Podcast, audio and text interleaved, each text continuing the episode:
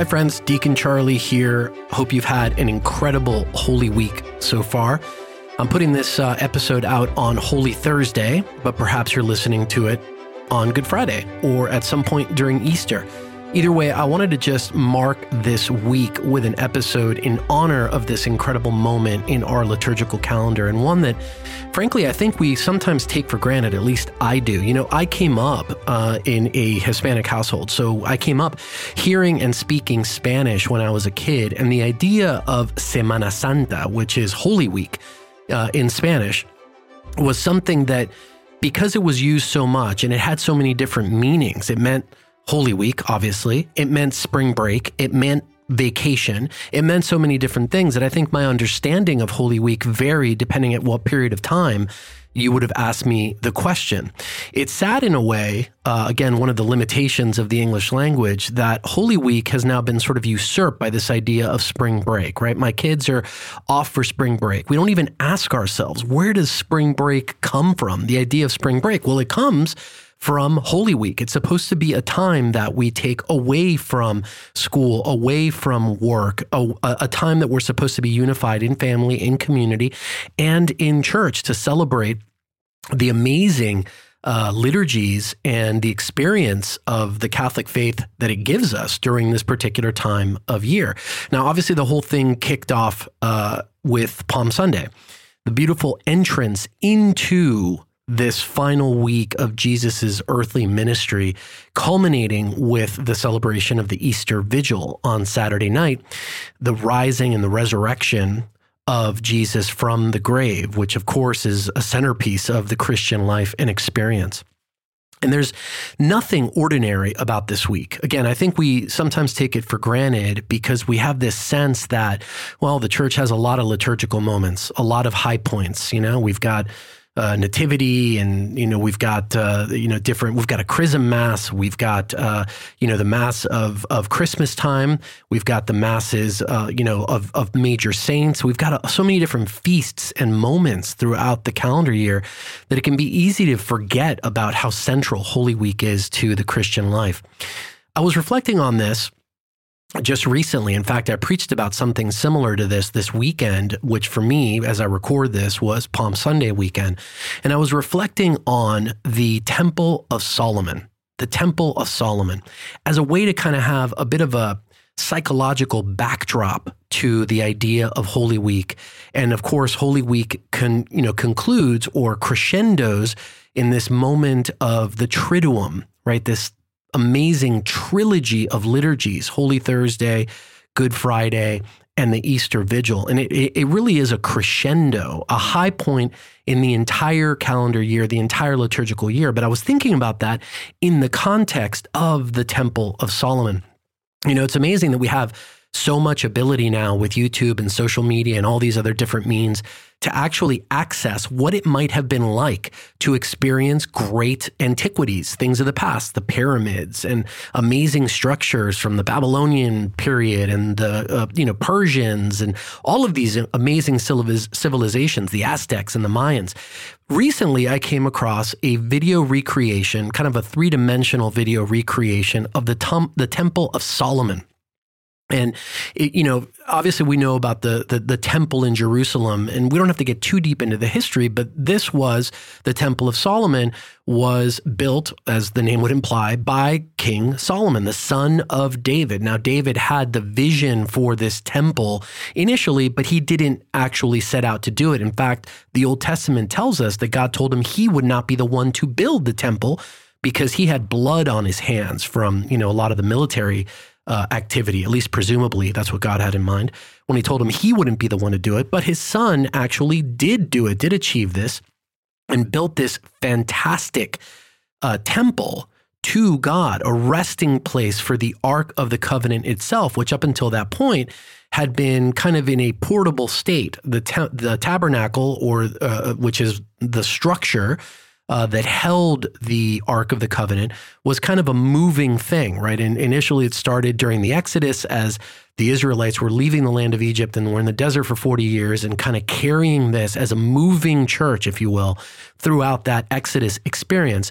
But it was still in this kind of um, you know, movable form before Solomon got to actually build a permanent resting place for the Ark of the Covenant. And, and the Ark of the Covenant was the holiest thing, as you can imagine it would be, the holiest object uh, for the people of Israel. So Solomon set out to, set out to actually build this amazing temple. And he used the absolutely best stuff for it, right? I mean, he had gold and cedar and the finest stone that was available to create this amazing structure.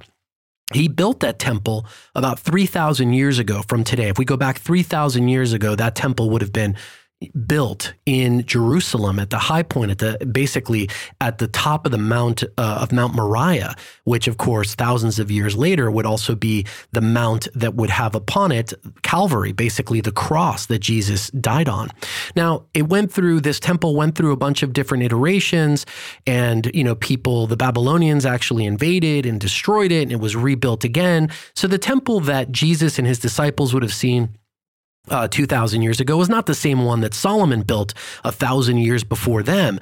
But nevertheless, it still serves as a beautiful backdrop for our Holy Week reflection and Holy Week thinking. At least it does for me. And, and I'll tell you why. Palm Sunday for me, which is the kickoff of Holy Week, is kind of like the entrance into the courtyard of Solomon's temple.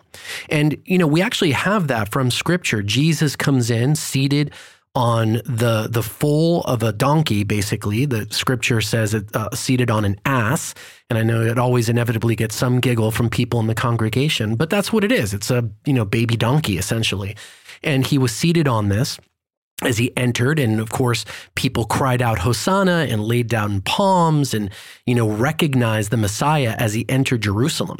Ironically many of those same people would later as we heard in the palm sunday liturgy they would later be the ones calling for his execution and saying crucify him crucify him. So it's interesting to think that the people who were laying palm fronds were were 4 days later 5 days later uh, yelling out to pilate to crucify jesus and you know that's another conversation as to how that happened. Um, but nevertheless as as the disciples and jesus walked into jerusalem they would have had in their kind of backdrop physically or foreground depending on how you look at it they would have had the temple of solomon. In fact scripture says that after jesus entered you know, into uh, Jerusalem on that final week, the very first thing he did, or one of the first uh, the things that are uh, captured in Scripture, is he went into the temple, and that's where we have the famous overturning of the merchants' tables in the temple. So we know that the disciples and Jesus would have had the temple in their you know field of view as they entered um, Jerusalem. So for me, the idea of Palm Sunday, that entrance into this final week, is like being in the courtyard of this temple. And you have to imagine what this thing was. I mean, it was visibly stunning, right? I mean, you think about landscapes today and we've got skyscrapers and all of this stuff. They didn't have that, right? 2,000 years ago. So this structure, which by the way, even by today's standards would have been amazing and tremendous to look at. Nevertheless, at that point, 2,000 years ago, was like, I mean, like landing on a different planet, right? You've got just miles and miles and miles of tundra and desert, and all of a sudden, the gates to this city called Jerusalem, and then atop of the highest, you know, part of that city is this amazing temple made out of the most incredible materials known to man at that time. So Palm Sunday for us is the entrance into that temple courtyard. We can see the temple. We haven't walked in it yet. We can see it in the distance. It's amazing in stature and we can feel its presence. And that's how we should feel as we enter Holy Week on Palm Sunday. We should be aware that this is no ordinary week. Just like 2,000 years ago, people entering into the gates of Jerusalem and seeing that temple would have recognized that that's just no ordinary building. That's something special. Inside, of the temple, which kind of leads us down the path, uh, you know, through Holy Week.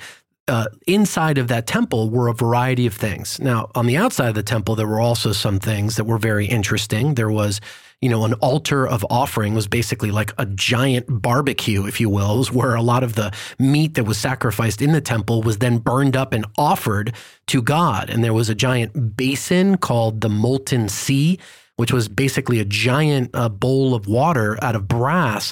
And it was held up by 12 oxen that were also made of brass. And that was where the priests would actually, by immersion, purify themselves, right? So think about this as like a baptism. They would sort of baptize themselves and purify themselves for all of the rites that took place inside the temple.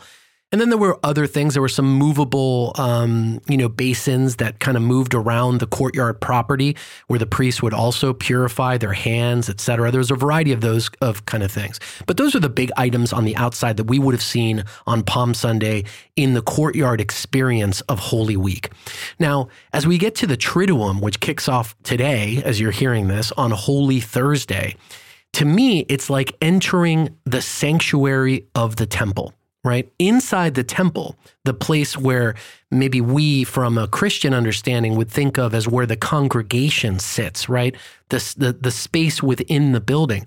That space was reserved only for the priest. And like people couldn't just walk in to the temple and sit down. In fact, there wasn't any place to, you know, to sit down, but it was this beautiful place and it was called the holy place. The you know was kind of where we would envision the congregation would be. For them it was called the holy place and there were three things inside that holy place. There was a lampstand or, or a variety of lampstands. We can't exactly be sure. Um, there was also an altar of incense where again in the jewish tradition and even to this day incense was the prayers of the priest in this case in our context the prayers of the entire congregation going up to god as an offering to him, right? So sort of elevating our prayers up to him. And then there would have been a third thing, which would which was a table with the showbread, S H E W, the showbread, and wine, which only the priest could eat. In fact, only the priest could be in there to begin with. So you got a lamp, you've got an altar of incense, and you've got bread and wine, things that we recognize instantly as Catholics, as Christians. And that's what Holy Thursday to me is like. It's sort of entering into that sanctuary. Now, we know, of course, from a Catholic understanding, that Holy Thursday also directly connects with the sacraments that Christ instituted for us on that night, namely the Eucharist itself, which is the center of our lives, and also the priesthood, right? Gave us sort of that, the institution of his church at that particular moment at least from a ministerial standpoint. That's when he gave us those two sacraments. So we have that additional clarity as it relates to Holy Thursday. But on Holy Thursday, we're in that holy place, in the sanctuary of the temple, surrounded by that lampstand, the incense, and the bread and the wine. Then we come to Good Friday. And for me, Good Friday, in the context of this Solomon's temple experience, is the veil the veil of that temple. Now we know that in the Sol- in Solomon's temple, what divided the sanctuary, which they called the holy place, from the ultimate sort of experience of that temple, which is called the Holy of Holies, a separate room, the thing that divided those two was this beautiful veil. And we know it, that it had colors, and scripture tells us of a description of it, but this amazing veil that separated the holy place from the Holy of Holies. And to me, that veil is very representative of Good Friday. Why? Because we know that the pivot point of salvation itself, which this is the cross, right? So on Good Friday, we celebrate and we recognize and commemorate the death of Christ on that cross. And we venerate the cross because through that cross, we got salvation.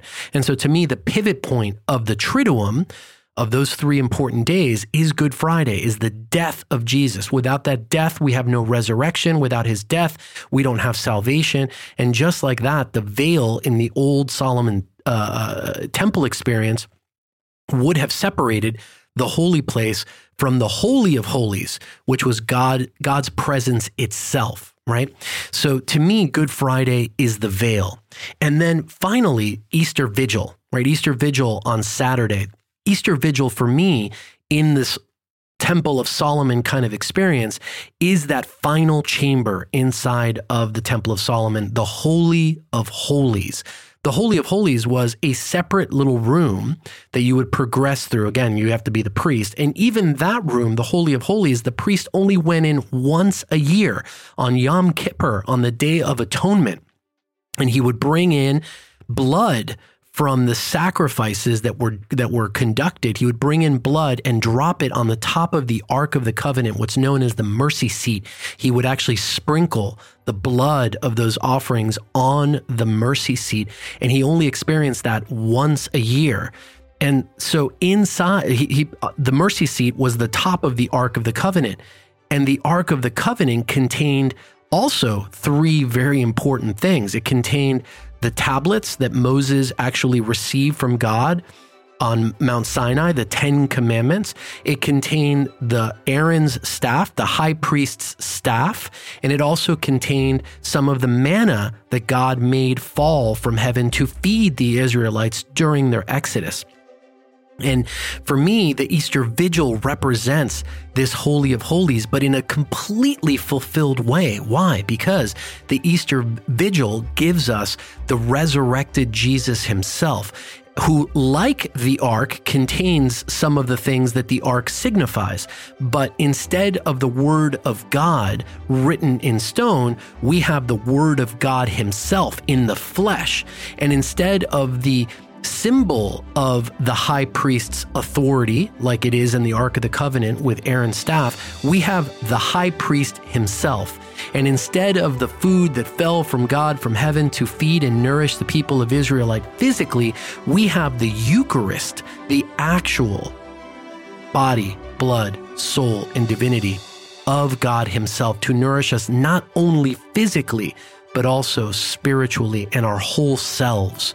So for me, the Easter Vigil is that entrance into the Holy of Holies to really experience the the the the presence of God and not just outwardly but interiorly. So this is no ordinary week that we've been in my brothers and sisters. And that's why we need to mark it in such a special way. So as you go into this Triduum experience, I hope that you can visualize that Temple of Solomon, which God prefigured in a way for our benefit to give us this sense that we're really experiencing something completely new, something completely different, and something that is completely not ordinary. I hope we go into that Triduum experience with that feeling inside of us and that we can advance that to everybody that we come in contact with. So after the resurrection, after this incredible experience of the Easter Vigil, we can go out into the world being that Easter people and bringing others to that same awareness. God bless all of you, all of your ministries, all of the things that you're going to be involved in during the Triduum. May God give you a sense of peace, of real understanding, of real joy for yourselves and for everyone you come in contact with.